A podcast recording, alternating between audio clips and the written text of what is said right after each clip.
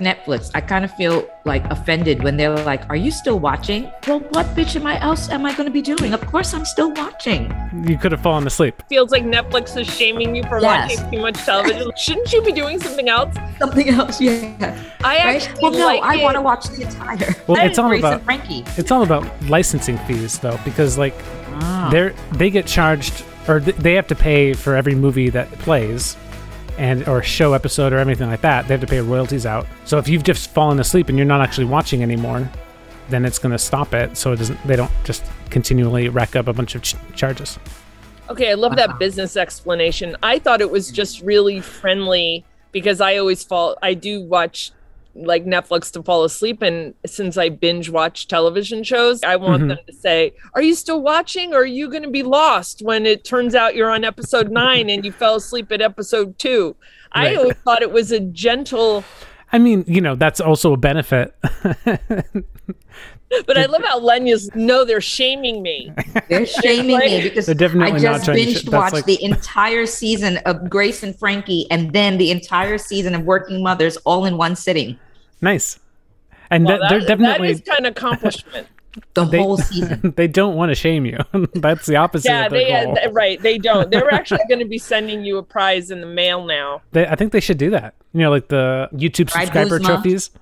Buzma, if you're listening, this is it. Well, don't they? See, this is what I sort of miss because I'm not really engaged in YouTube or TikTok or anything. But like, just going for the Guinness Book of World Records. Is there a Guinness Book of World Records for the longest binge television watching? Probably. I mean, Guinness is just a beer company. Then they make it up, so they, I they can know, make a world record for whatever Well, they you're want. just destroying all the magic in my little world right now. You're like, it's just a company doing capitalistic things, and meanwhile, it's like Uh, one more childhood like dream Oh destroyed. Shit, I hate 2021 where there's no magic in the world. There was no magic in 20. Whenever I'm listening to the podcast and I'm- I'm thinking of something that I would want to interject into the conversation, 90% of the time it's fucking capitalism. Just every time. It's always, it always comes back to that for me. Well, you know, I teach one of the courses I teach remedies, you know, which is basically taught, you know, give me the money. That's kind of what it's about, right? Mhm. But I always sort of, when I talk about the why behind certain doctrines or like why doctrines are given this way, and I was like, hey, buddy, it's capitalism. And I'm just standing in front of 90 people thinking, how many students are writing on their evaluations? Like, crazy lefty espousing her views in class inappropriate. When I really try to say. I'm just saying there's great ingenuity in a lot of this, Mhm. but also, you know, capitalism. So, Yep.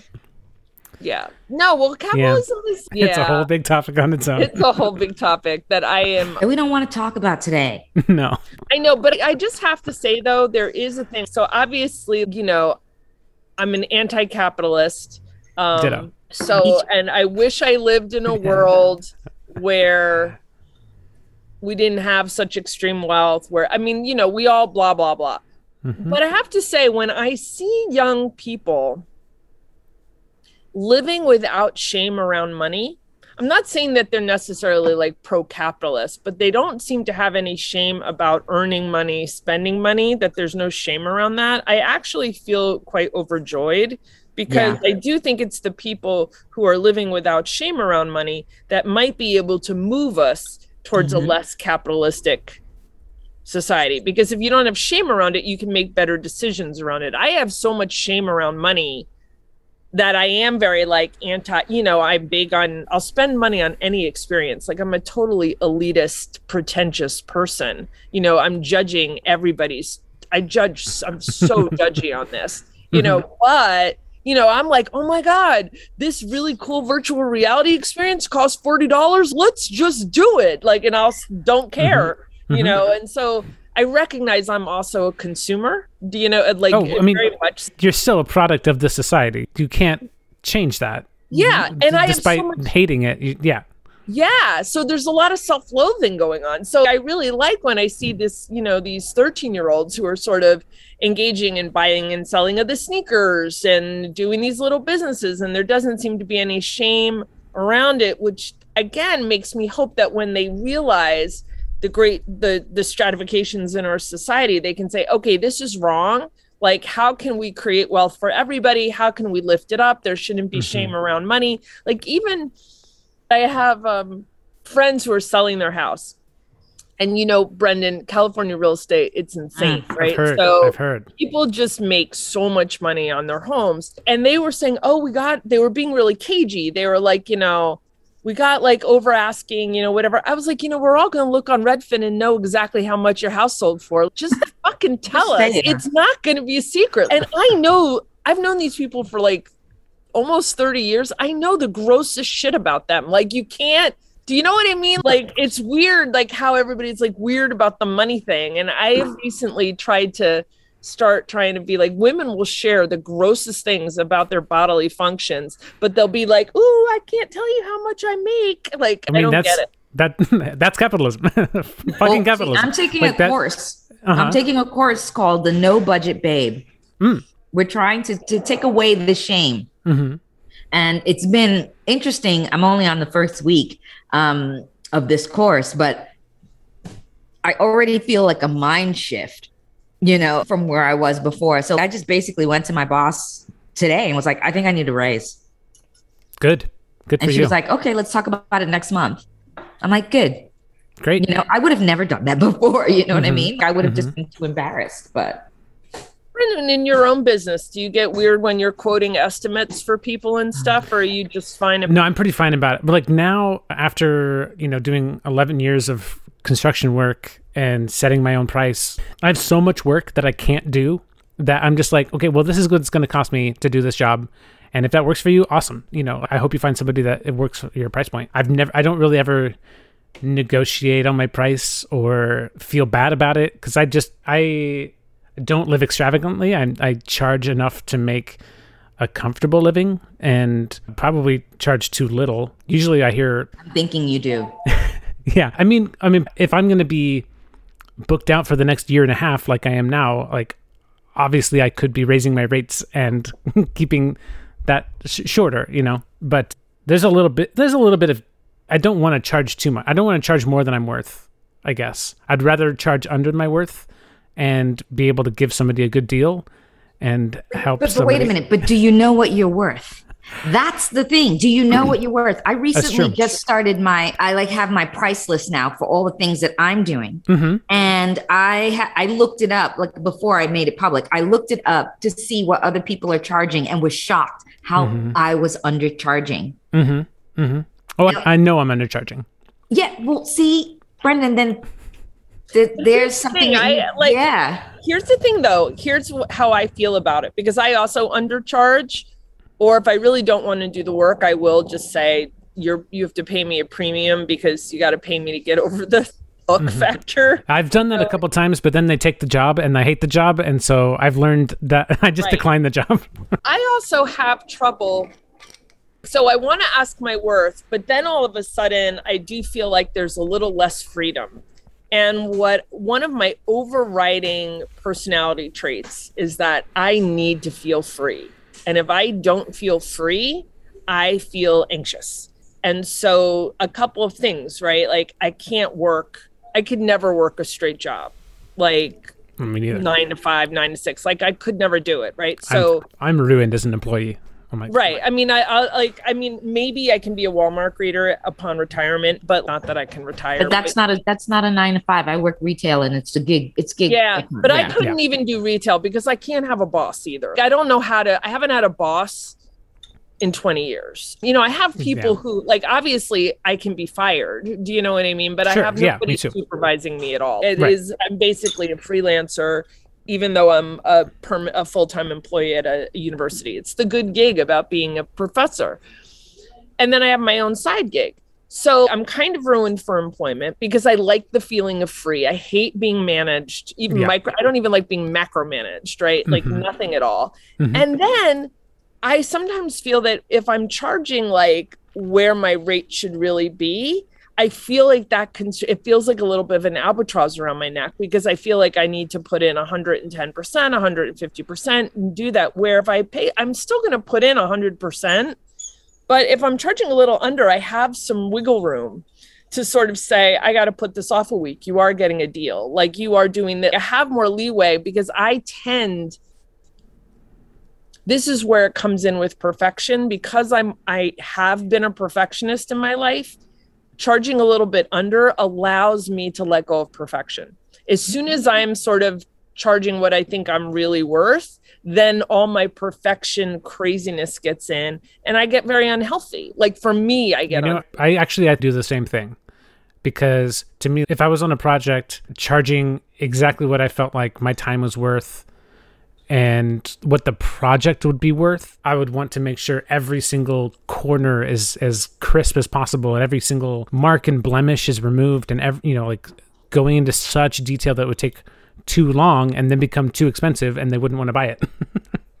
that's yeah that's sort of where and I, you know i work with this in my students all the time. I can my work can be excellent. There's a difference mm-hmm. between excellent and perfect. I get all wrapped up in perfect. And mm-hmm. so i like to sort of be under and then just say look the work's excellent or the work's very good you know it's more than competent you know but it, i do struggle and money is very tied to that for me like rightly or mm-hmm. wrongly it's very tied for me i feel like mm-hmm. this the law school is getting a deal with me and every time I sort of think about asking for what I think I'm really worth, I'm like, but do I really want that relationship with the law school?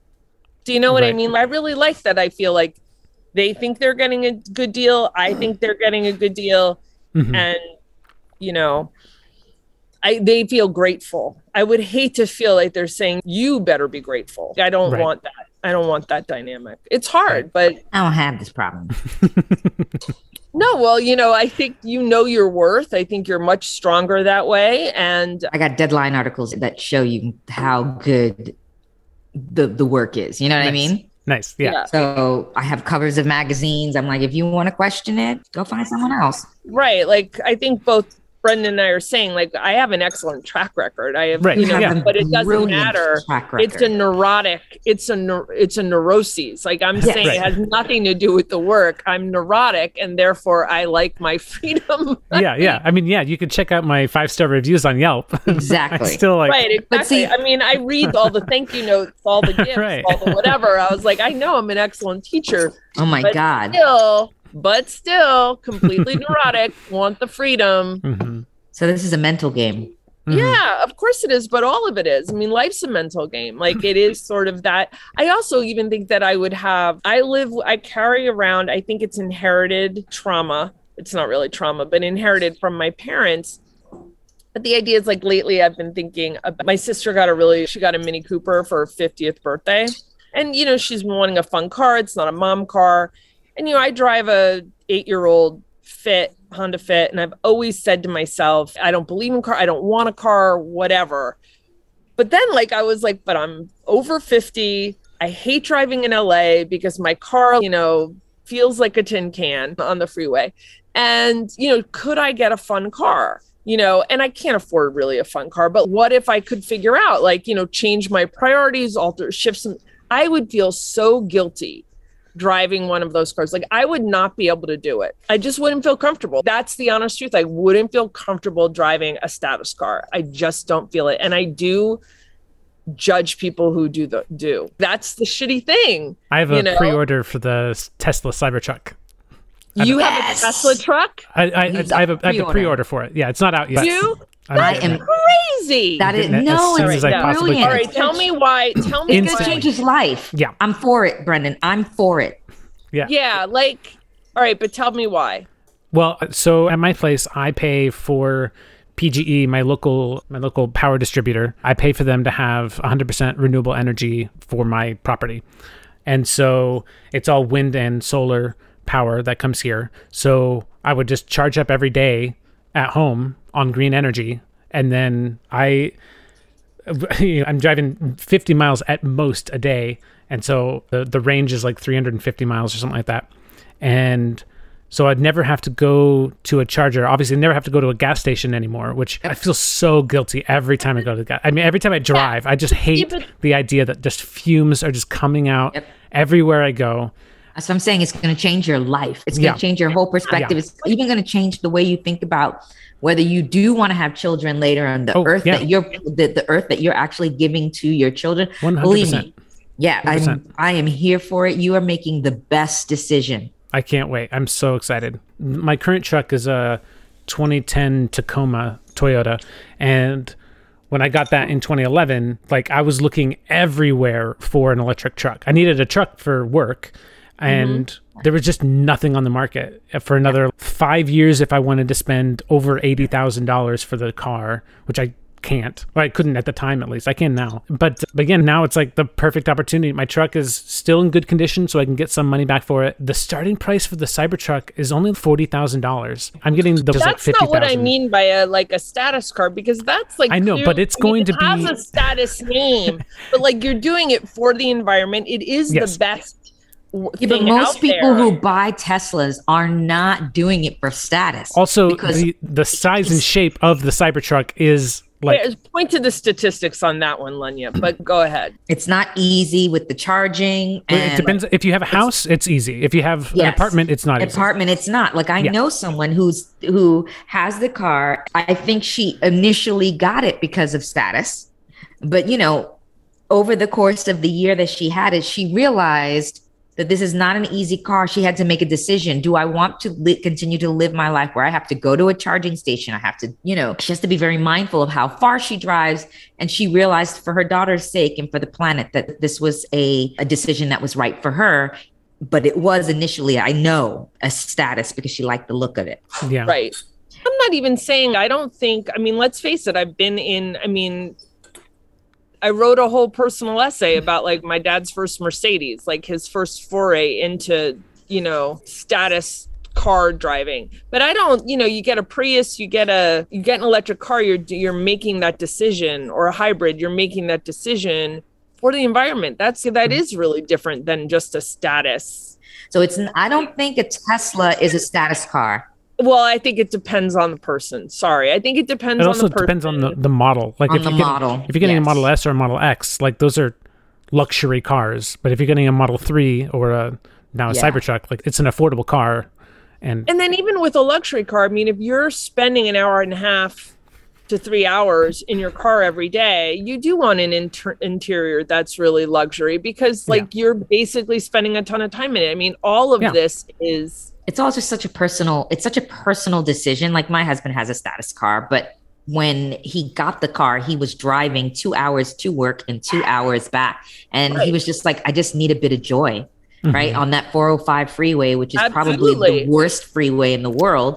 He's just like i need a bit of joy. So hey you know if this is what brings him happiness then this is what brings him happiness. And if no, some- you know absolutely. right? But you know there As are those people I- what, what frustrates me though about certain status material is that people start to confuse and this goes to capitalism like confuse Yeah. need versus want right mm-hmm. so as soon as somebody says hey look it's just i can i'm privileged i can afford it and it's fun and i want to do it and i'm going to have joy from it i you know i you know i don't believe in god but god bless do you know what i mean Right. in that sense Yeah. that's fantastic but when you find people sort of doing and saying, "Well, I need to replace my car every four years, and it needs to be a new car. I can't, I can't have a used car." I can sort of like mind blocking, like reality. That starts to irk me. Like nobody needs more than one pair of sneakers. Nobody needs more than one pair of sneakers. You I may need have more than one pair of sneakers you're an athlete, but I got to tell you, I am sure there are people out there who compete who don't. I'd be really surprised because we All need right. a pair of sneakers to squat. We need a pair of shoes to deadlift. We need a pair of sneakers to train in. You need a pair of sneakers to run.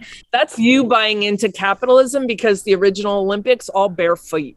I'm Yeah, sorry. I'm it's somebody Olympic marketing to you. It's somebody marketing to you that you need a different shoe for every single thing, and you buying into that marketing and saying, "Okay, now their needs." No, I'm Alex, sorry. we're not That's even allowed argument. to compete without certain shoes.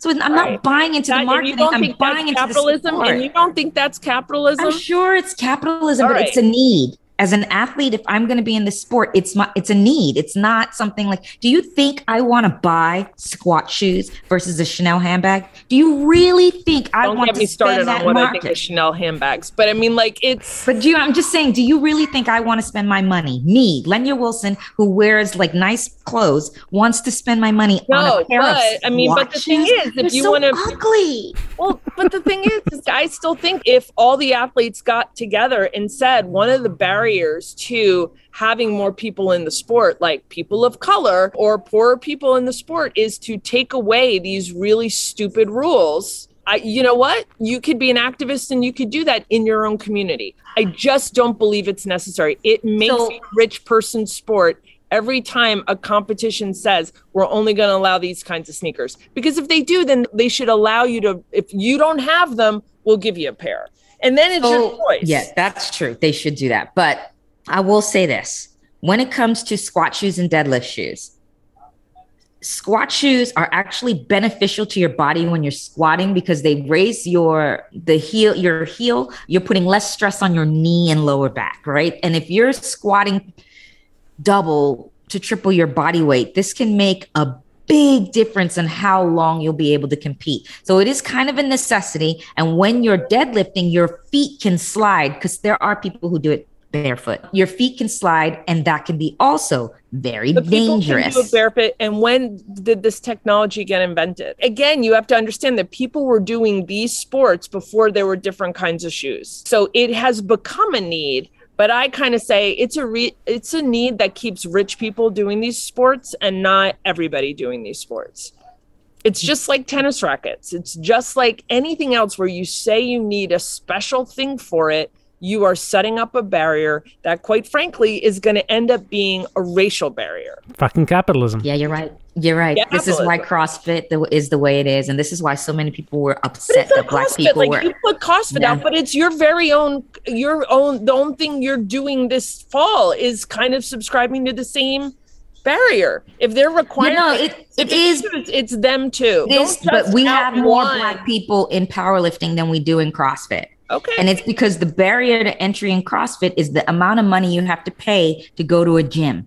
Yeah. Where, and that's a lot because it's a monthly thing. And then once you get to that gym, there's all these other things that they want Right. you to buy, like your weight belt, your this, your that. When it comes to powerlifting, there are quite a few Black people, Latino people, Asian people in all Olympic lifting and weightlifting and um, powerlifting because you can start with the minimum and you don't have to go to a special gym.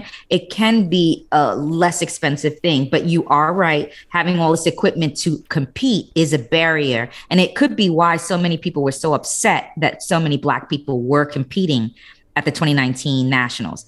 That it, I mean, it was they were so upset that they actually wrote in the feed. Uh. People were typing in the you know the live feed why are there so many black girls competing this year? There's just too many black girls on the on the platform. There's no white girls in this in this heat. awful. Uh, it was awful. And you know it was very awful because our friends are, are watching us live and looking at these comments. And then i mean they they're sending them to us like oh my god. And you know it's upsetting for us as athletes to see it but it's also kind of important for us to know that there's like all this racism out in the in the actual world about us being a part of the sport. But it is yeah you're right. It is having all this equipment is a barrier to entry.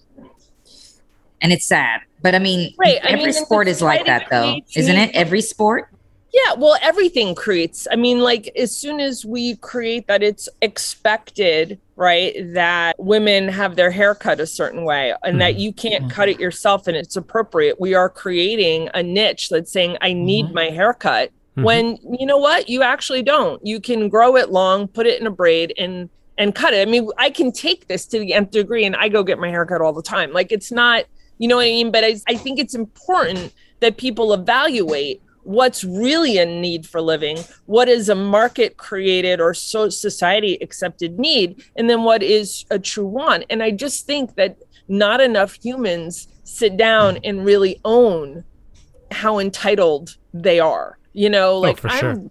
and yes because this is all everything we're talking about is friggin' entitled you know and Yeah. that's where and that's Or- what we have to just admit to ourselves you know we're entitled to think of that as a need when you know, there are people who are starving who are like, Are you kidding me? You're talking about this right now? Like, how is this even absolute? This is, you know, these are one percenter problems. This is not real. But okay, welcome, Brendan, to the podcast. Hello, thanks for having me back. it's good to be here. Brendan is family. I think Brendan, we have you on once every season, right? Yeah, just about. So at least. So, so everybody, Brendan's getting married. Yeah. It's very exciting. Do you have a date? Yeah, June 26th. June 26th. Oh, wow. Mm-hmm. That's Yep, like just under so- 300 days. Oh. And is the planning going crazy? Yeah, it's going pretty well. We got a wedding planner, and that's an mm. experience. And yeah, I'm- I, I've got some dates scheduled with some caterers to do some tastings, and I've got let's see, we're working on the wedding website and save the dates now, and yeah, it's going pretty good so far. That's really exciting. We've got a really fun bachelor bachelorette destination escape planned. Ooh, what are you doing? And Lenny and I are crashing it, but no, go ahead. Yeah, yeah. Um, well, I won't give you too many details, but Margaret, ha- my fiance, has family in Montana who have a property out there that is actually a wedding venue, and like it's a wedding venue that they charge twenty four thousand dollars a weekend for a wedding to be there, and it's this huge log mansion with uh, a man-made pond and uh, a bunch of out cabins and a huge view of the mountainscape. It's just incredible, and we it's it's a, since it's a family property, we get use of it for a weekend for free, and it's just uh, we're gonna bring a bunch of, of friends out there and Have a good time. have have an amazing time. You can have horseback ride and all that stuff. Yeah, yeah, something you know, like maybe some archery or like Off road. yeah, yeah. There's a three acre dog corral, so we can all bring our dogs if we want to, and Oh my god. have them all running around and stuff. So Oh my god. we went up there for Fourth of July, and it was just one of the best weekends I've ever had in my life. There's probably 14 dogs there. I don't know. I lost count. And, and and probably about about the same amount of people, and it was just super fun. That's great. So it's a, called the Dog Corral. Uh, yeah, a, a dog. They, they call it a dog ranch because they don't have any actual animals except for dogs. I love that so much. Yeah. That's where I should just go and see if I could get a job. Not a nine to five job, mind you, but just a job where I work whenever I want to, when I feel like being happy. For sure. well, I'm so excited. Do you find it as all right? Well, now I have to ask this question. Yeah. As an anti capitalist, Oh, yeah. how are you negotiating this wedding thing, which is really quite, you know, in the current day, is one of the largest industries in the country? Yeah, yeah, you're telling me. Well, And you have a wedding planner. yeah. Yeah. I know the anti capitalist has a wedding planner. Yeah. Well, okay. So I am an anti capitalist at heart. I despise capitalism, but I'm still in the society. I haven't left the society yet, so I need to participate. You also eh, love your partner and don't want to fight over every Well, detail. There's that too. No. Yeah. Uh, Pick your battles. and this is a battle that's really easy, you know, because honestly, it, this takes all of the the real headache away from her. Because I mean, wedding planning is no fun. I did it all by myself. It's no. Yeah, we're splitting it pretty well. And the wedding planner, for me, I mostly wanted it so that we had somebody there day of that's guiding things and you know, because we don't want to be idea. the ringleaders of the circus that's going on. We, we want somebody else to be in charge and just participate in the event. Yeah, that's a good idea. Yeah. Do you find that getting married in your 30s has alleviated any family drama that comes with weddings? Not true. I- I'm just telling you, Brendan. That's not No, I know- I know I got married in my 40s, and that is not true. I, What, It all the was a drama? nightmare. It was a yeah, I would say that. Well, I I- got married at 40 and divorced at 44 be- Well- because of all. I mean, I got married at 20 and divorced at 34. So yeah, married at 37. But neither time, I I- my, my family doesn't do a lot of drama. So Oh. And- What's your what I know we've talked about this, but what's your ethnicity? English and Irish and Polish. All right. Clearly a lot of English there.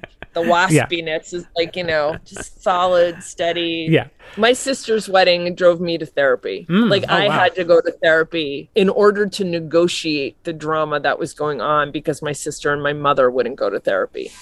I don't even understand. My mother was competing with my stepmother to such a degree, and she had just had the car accident that my mother bought a haute couture dress for $8,000. My mother was a social worker. She had no money. she bought an $8,000 dress to compete with my stepmom, even though there was no competing going on. And that was more expensive than my sister's dress, which was also crazy expensive. Yeah, it was understand. insane. Yeah, no, I know, but it only gets worse from there. I mean, it was like the point where my sister, it's so painful. Like, it's like my mother called my sister fat on her engagement party, and my sister hid upstairs and needed to be coaxed downstairs with like gin and vodka like shots basically that my dad gave her to like, get downstairs. Then my dad got angry finally with my sister and didn't speak to her on her wedding day. Then my dad gave a speech that might have insulted every unmarried person in the in the room including me and my mother. And then it was at a museum and my brother-in-law's brother ran around taking pictures of all the penises on the statues that's really only the beginning of the story but this is like but yeah i needed I, I could see why you'd need therapy after that. that that's yeah well i needed therapy all during it it During was it, like yeah. cra- I it was crazy it was it was crazy it was crazy lenya i kind of wish you had known me back then because you could have really helped me like girl call your mother tell her this tell her that yeah, I would have. Yeah. I would. Yeah, I, I no. I would have been like, you know what, girl, give me her number. I'm gonna call her for you. it was so like my I'm gonna cut the middleman, and I would have been like, bitch, what the fuck you think you're doing? like it gets so if i don't know who you have i just remember i was the only person in the wedding party so my sister's like go pick out a dress. And i was going to go to a consignment store in san francisco and pick out a really nice dress. Like a dress you know maybe get a name and do something really fun. My mother yelled me you can't get a used dress. And i'm like mom i'm not going to the thrift store and getting some you know i was like but i'm going to go it'll be fun I don't have to i can wear any color i want and so she calls and she's like, I'm choosing the flowers. You need to match the flowers. Like it needs. And I was like, what the F? So I walk up to Vera Wang. There was a store like four blocks from my house. I walk on, into Vera Wang. I'm like, okay, I need to buy a dress today to appease my mother. Wow. And I got a dress. And You never wore it again. well, I do is Halloween. I shredded it. I shredded the body. It's a beautiful Vera Wang dress, by the way, like an incident burgundy. And but you know who the hell's gonna wear it again? So I shredded the bottom, and so it's all the tulle is out, and I wear it. I go as bridesmaid of Frankenstein. That's my go-to Halloween costume. So I wear the dress all the time. And I, I mean, I mean, kudos to you for actually reusing the dress. So Y- yes, I thought I was. I thought I was good. I wear my wedding dress out to parties. Well, your wedding dress Nice. was a yellow, beautiful Yeah. yellow dress. I mean, it was a beautiful dress. So kudos to both of you. anyway, Brendan, are you wearing a dress or what are you wearing? I won't be wearing a dress this time. Maybe next time. Maybe next. time. Maybe the third wedding. No, Yeah. you're not going to have a third There wedding. won't This be a is third forever. wedding, When Well, so you you can marry her now- three and four times. You do realize you can marry your wife as many times as you like. That's like. true. If Right. you like having this kind of party, that's the there idea, Are people who, yeah, they do it all the time. I mean, who was it? Heidi Klum who who had the a rematch? What I don't know, Renewing whatever vows. every year. Yeah. I don't know. I think it was with the other husband.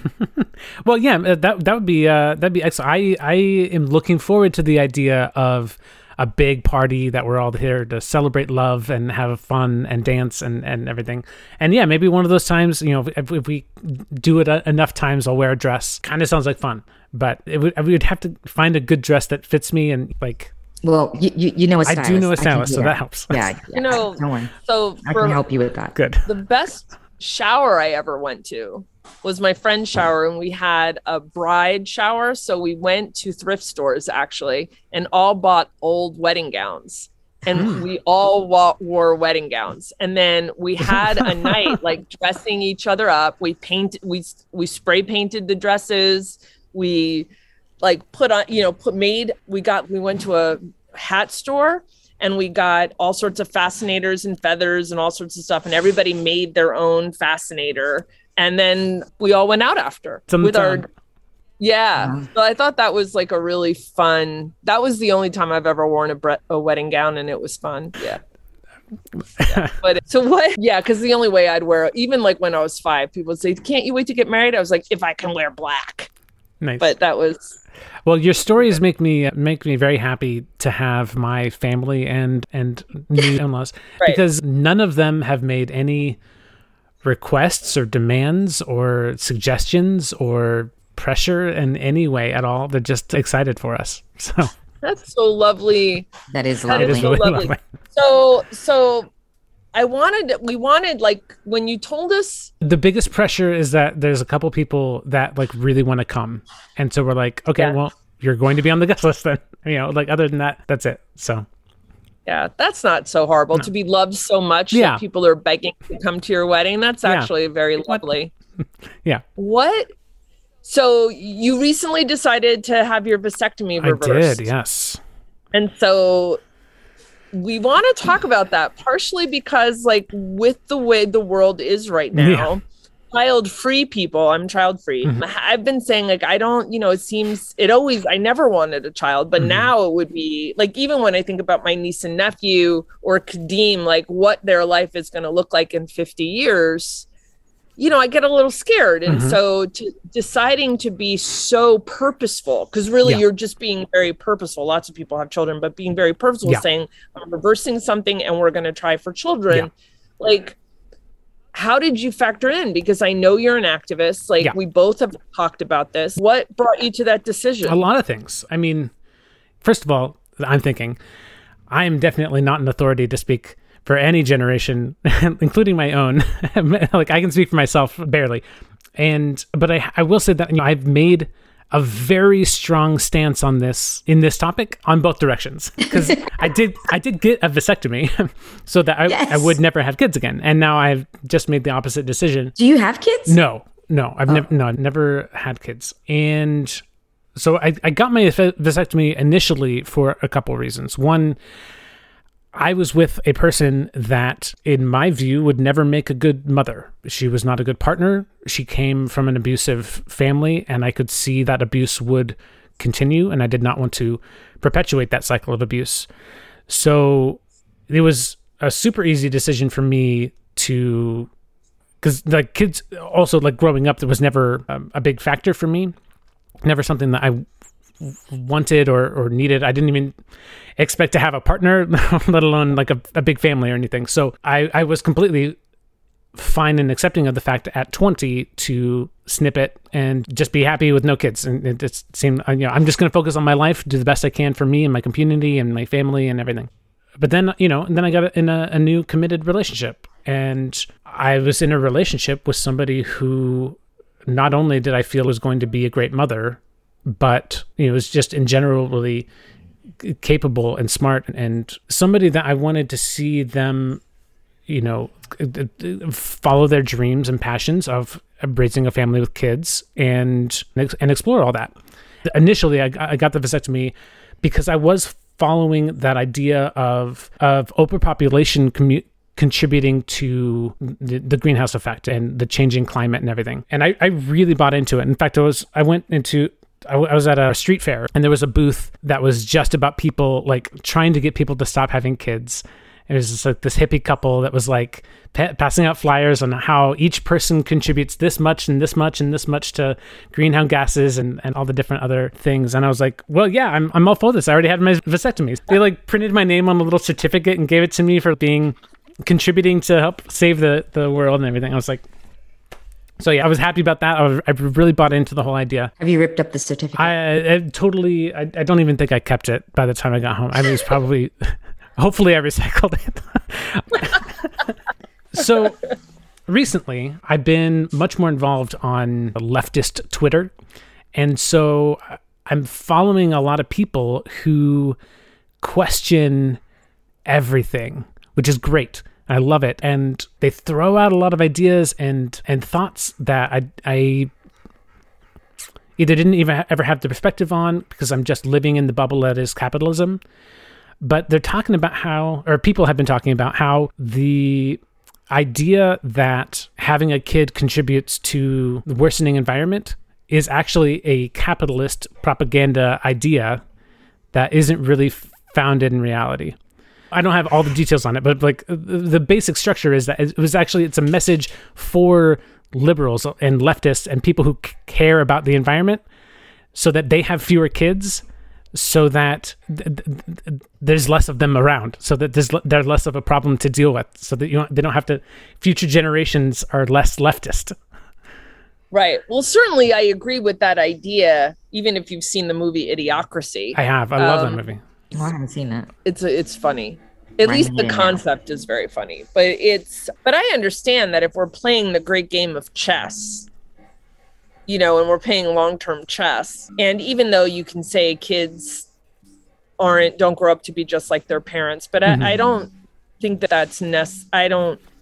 Of course, that's true, but the majority of the time, it is similar value sets Yeah. or similar religion, and so. And honestly, we also need to keep the smartest people. And this is where I Mhm. don't believe, like, just the DNA. And I'm not saying liberals, whatever, but it really should be that brainiacs need to have kids because we want to cure cancer, cure pandemics. Mhm. Like we can't, we actually do need, I'm going to mispronounce the word because that's who I am, but I could spell it for you. But propagate, is that the right? So it, Right. in the sense, like we need to add to the population Yeah. because in order to evolve like that, if we're playing Darwin's who survive, like the best survives, we Mhm. can't like evolve out ourselves. And I, you know, and I'm saying like the super brilliant people need to be having babies. Well, you know, we're living Darwinism right now as we're speaking. Well, I kind of we feel are like living it. Yeah. And Yeah. I'm, I'm thinking all of those people who don't shouldn't have babies, they're passing away. well, that's true with the pandemic, but they're having like six children. So like, Yeah, but their children have the same beliefs, so they'll pass Yeah. away as well. So well, we'll see.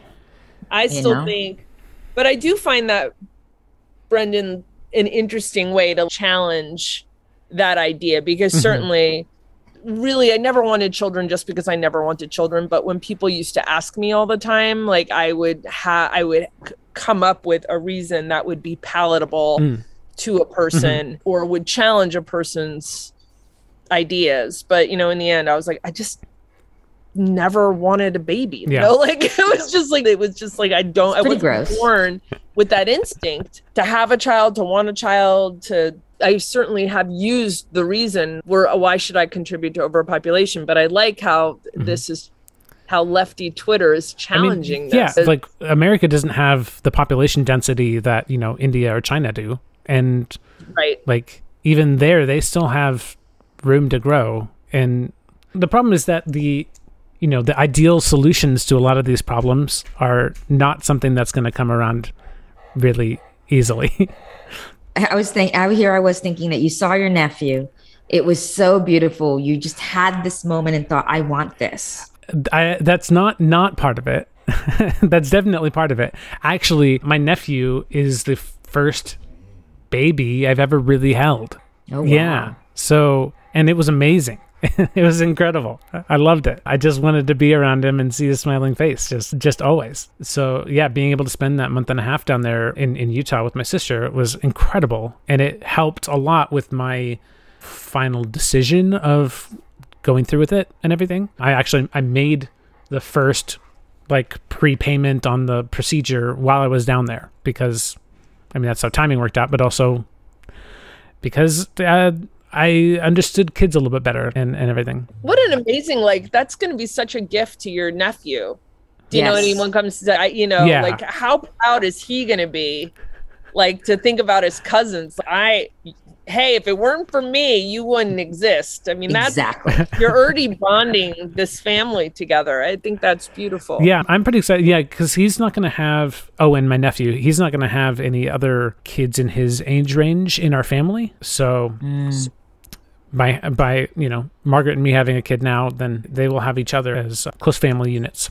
i love that Yeah, but when That's um, a great idea. And if your sister decides to have another around the same Mhm. time, you know, those things are that those things are really lovely bonding moments. Well, I mean, my- you had a big family, so I you had like lots family. of cousins, and you had like siblings. How Mhm. was it for you with Kadeem raising I him was in The Australia? first, though, Mm. I was the first of my brothers and sisters to have babies.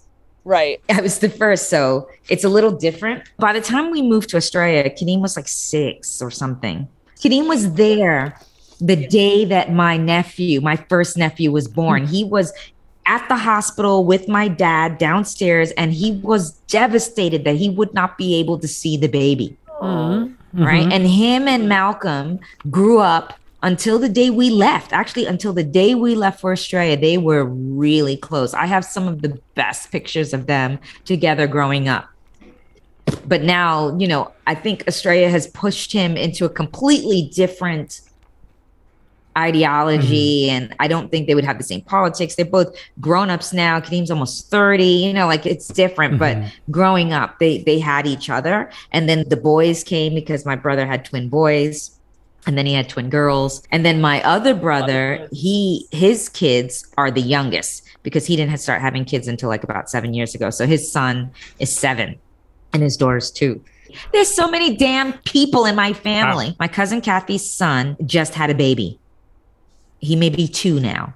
Feel like it's all spread out though, right? I mean, so now like Kadeem, does he have a relationship? He has no relationship with his cousins now. Yeah, and he doesn't even he doesn't even understand the way they live or anything. It's hard. I mean, it's hard like with my because I grew up really with a big family, 40, 40, you know, lots of cousins, all very close. And my sister has talked to me about never pressuring me you know, to have children. But since there's only the two of us, she's, you know, my kids are growing up without cousins mm-hmm. you know yeah. like they're not having that childhood experience that we had with all the cousins running around the backyards and this like this gang of kids and so i know for a while she kind of mourned that mm-hmm. but partially because i was in california she's in the mid- midwest and the rest of her would have never grown up together anyway yeah exactly like it's so hard with this american dynamic of just move anywhere that mm. keeps families kind of apart that way. Yeah. And I think people, I just read an article somewhere that that's actually changing. Yeah. That COVID. people are staying closer to mm-hmm. home. Yeah. Yeah. Which is great. Uh, it is great, but I'm not moving back to New York. But it's just. It, it, it, I don't know. I think moving away and living in, in a different country for so long has also changed my perspective of like cousins and the need for this huge family unit yeah, it's great that they have kids, and, but my brother has six. Yeah. He could have a freaking baseball team. You know what I mean? I don't know. It's I don't know. Like I just I think that's a it's a lot. It's a lot. It's a lot of money. It's a lot of time. It's a lot of effort. and about I know that constitutionally we are not allowed to do this. But when you think so I'm not like so, but what do you think about, you know, even if we just did public service announcements on not having too many children, do you have is there a cap that you should have on children? No, I think that's a personal choice. So, I think that is a personal yeah, choice. I don't begrudge society, my brother for doing it, but I like no, personally I for that. me, I'm like Jesus Christ! Like, how can you give these kids the life? Right. Do you know what I mean? For me, right. that's yeah. just. But well, I'm know, not it, saying that we make it a law. I'm saying like it's unconstitutional and, and it we make it a social norm. But what is the social norm? Like the social norm 100 years ago is you know women have pump out a kid a year you know, and then as many live, that's what we do. I mean, we've changed from that social norm. Yes, we don't have that. So it's what like I'm saying 3. is what should the social norm be now? If you were the creator of social norms, what would you say? I, I well, think five is crazy and four is pushing it. Yes. Yeah, I'll, I'll, I'll take think, a stand. I see, and I think that it would even change. I think it even changes because of the pandemic. So I think that maybe in 2019 I would have had a different view than what I have now. I think now with you know not the pandemic and then the way we're having so many you know disasters happening across the country, I, I feel you know first of all I feel like families should live closer together. Mm-hmm because we could all take care of each mm-hmm. other better. I mean, those families that were able to live in the same neighborhood or whatever. Like I have a friend who all of her families live like within the same street. And they were able to have their unit there. They were able to have their bubble be these people who, you know, they loved so much.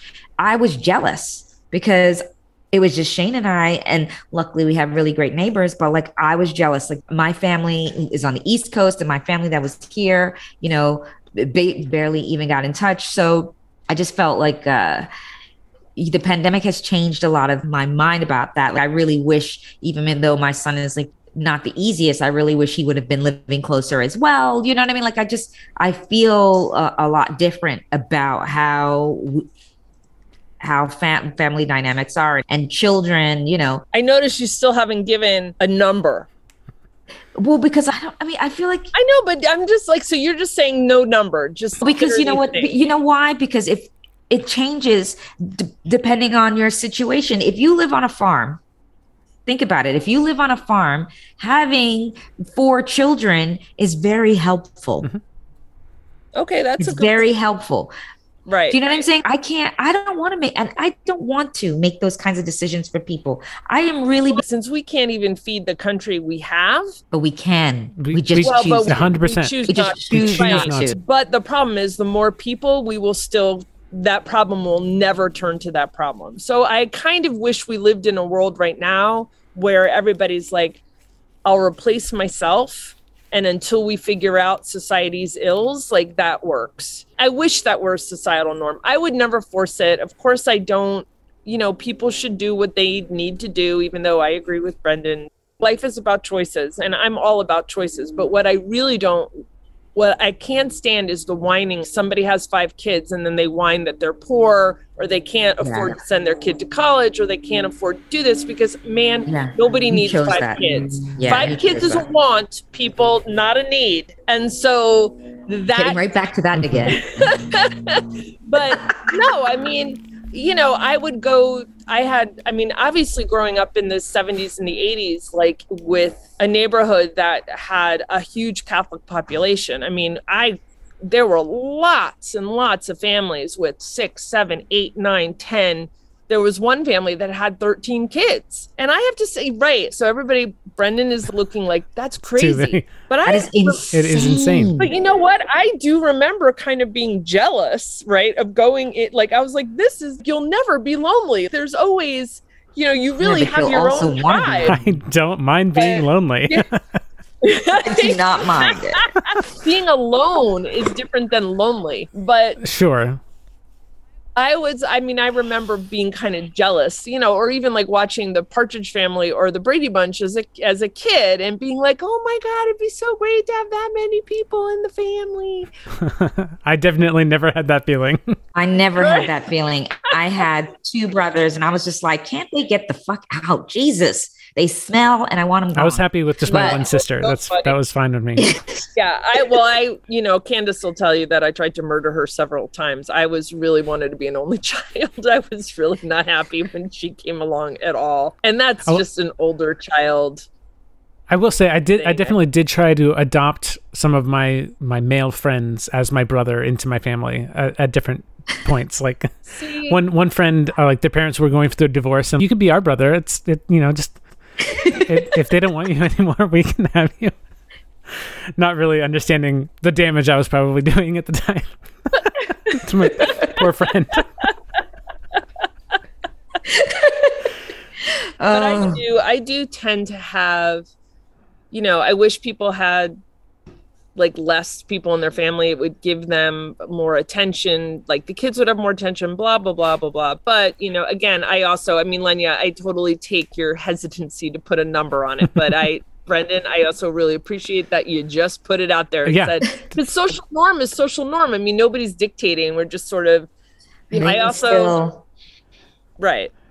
I would rather, I would like, you know, I don't know. I guess maybe I'm feeling this way because of what's happening in Texas. It's just, I'm, it's upsetting to me Oh yeah. that somebody's having that some Nobody should have any say over Right. whatever you're going to do with your body. Yeah, you know what I mean. And I think that's kind of Except affecting masking. my- I love how Texas is don't mask. but we, But we're going to tell you what to do with your body after six Exactly. weeks. Yeah. So much Yeah. hypocrisy. I, I got to say, I've had so many friends in the last few years move to Texas because So of job I. opportunities. It is, tur- there is a big blue contingent within that very red state but i have to say i couldn't i i would have a hard time between the voting law that they're passed and Yeah. the abortion like Mhm. i how it's it's a different country and i don't even want to go there yeah. Same. Yeah, I would. I, I mean, it's the same as like Florida, Mm. and it's so funny because like I have this thing where I have these dreams, like fantasies of moving to New Orleans, and now obviously that's dashed, right? But I had these like fantasies, and then I was like, then, but then at the same time, I'm thinking, do I really want to live in the South as a black woman? yeah no You you know? don't Right? Yeah. like, am I? I am so outspoken and crazy, and I think the South is one of those places where I wouldn't be able to have my natural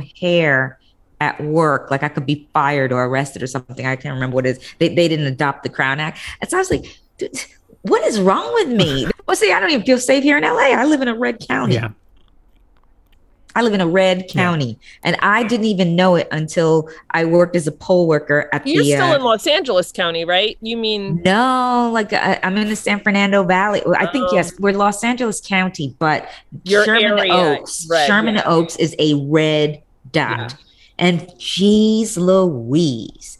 I never felt so dirty. Mm-hmm. I never felt so horrible as after that. I, and you know, you, it's affected my judgment. Your, your vote matters. Yeah, my you know, vote matters. My you, vote, my personal a, vote matters. Mm-hmm. Yes. And that really is important. You know, that becomes a super important thing. I mean, every time Eric and I think about like where we, we might live, like my knee jerk reaction is I want to move to, you know, we were just in San Francisco two weeks ago and I just, you know, you just turn to the next person and you don't have to worry about who they voted for. Mm-hmm. You know what I mean? Like you can just start an anti-capitalist mm-hmm. conversation with anyone sitting next to you. And I have to say, Eric, so isn't that annoying that people aren't different? And I was like, there's something very relaxing. Mm-hmm. It's calming. Yeah. It's calming. Disarming. And so what do you want to do? And you know, so I was like, I want to go back and live in the bubble. But there's another part. I was like, well, but shouldn't we move somewhere where our vote matters. Like you can always find a bubble, sure. but move somewhere where vote really matters. And I don't know, like one of my great heroes, she's a friend of mine. I think I've told Lenya about her, but she's a constitutional law scholar and an ex federal prosecutor, but she lives in Santa Monica. But she, you know, her mom lives in Pennsylvania. She mm. basically got an adjunct job teaching in like Pennsylvania for six months, domiciled and voted in the presidential election in Pennsylvania. Like nothing fraudulent about it, but she's like, all right, well, I'm going to move there. I'm going to domicile there and I'm going to make my vote count because in California it doesn't count at all. And the thing is, she loves Philly so much, she's still there. But I haven't lived, I've traveled a bunch in the US, but I haven't lived a bunch of places. I've mostly just lived in the Portland, Oregon area, the Phoenix, Arizona area, and the Denver, Colorado area. And what's kind of funny, or what I found funny, I guess, is that like the the politics in Arizona are actually kind of red, but the people I interacted with were definitely acting more in a way and conversing more in a way that I felt they were more blue. And when I went to I when I went to Colorado, I had the exact opposite. the The politics were all very blue, and I thought it was going to be like, oh, this is great. You know, like at, at the time, weed had just become legal for medical and stuff, and so I was like, wow, they're really, it really happening. All the people like they were so conservative. They really were. Like they I, I at the time, you know, I was a little punk kid and so I had like bracelets with studs on them and my hair was spiked and whatever. And I would just like in malls or, or walking around town, I would just be ostracized. It was really weird. And mall cops or, or rent a cops would come up and harass me all the time. And it, it was just the, the mindset was just totally different. Mm-hmm. It was so weird.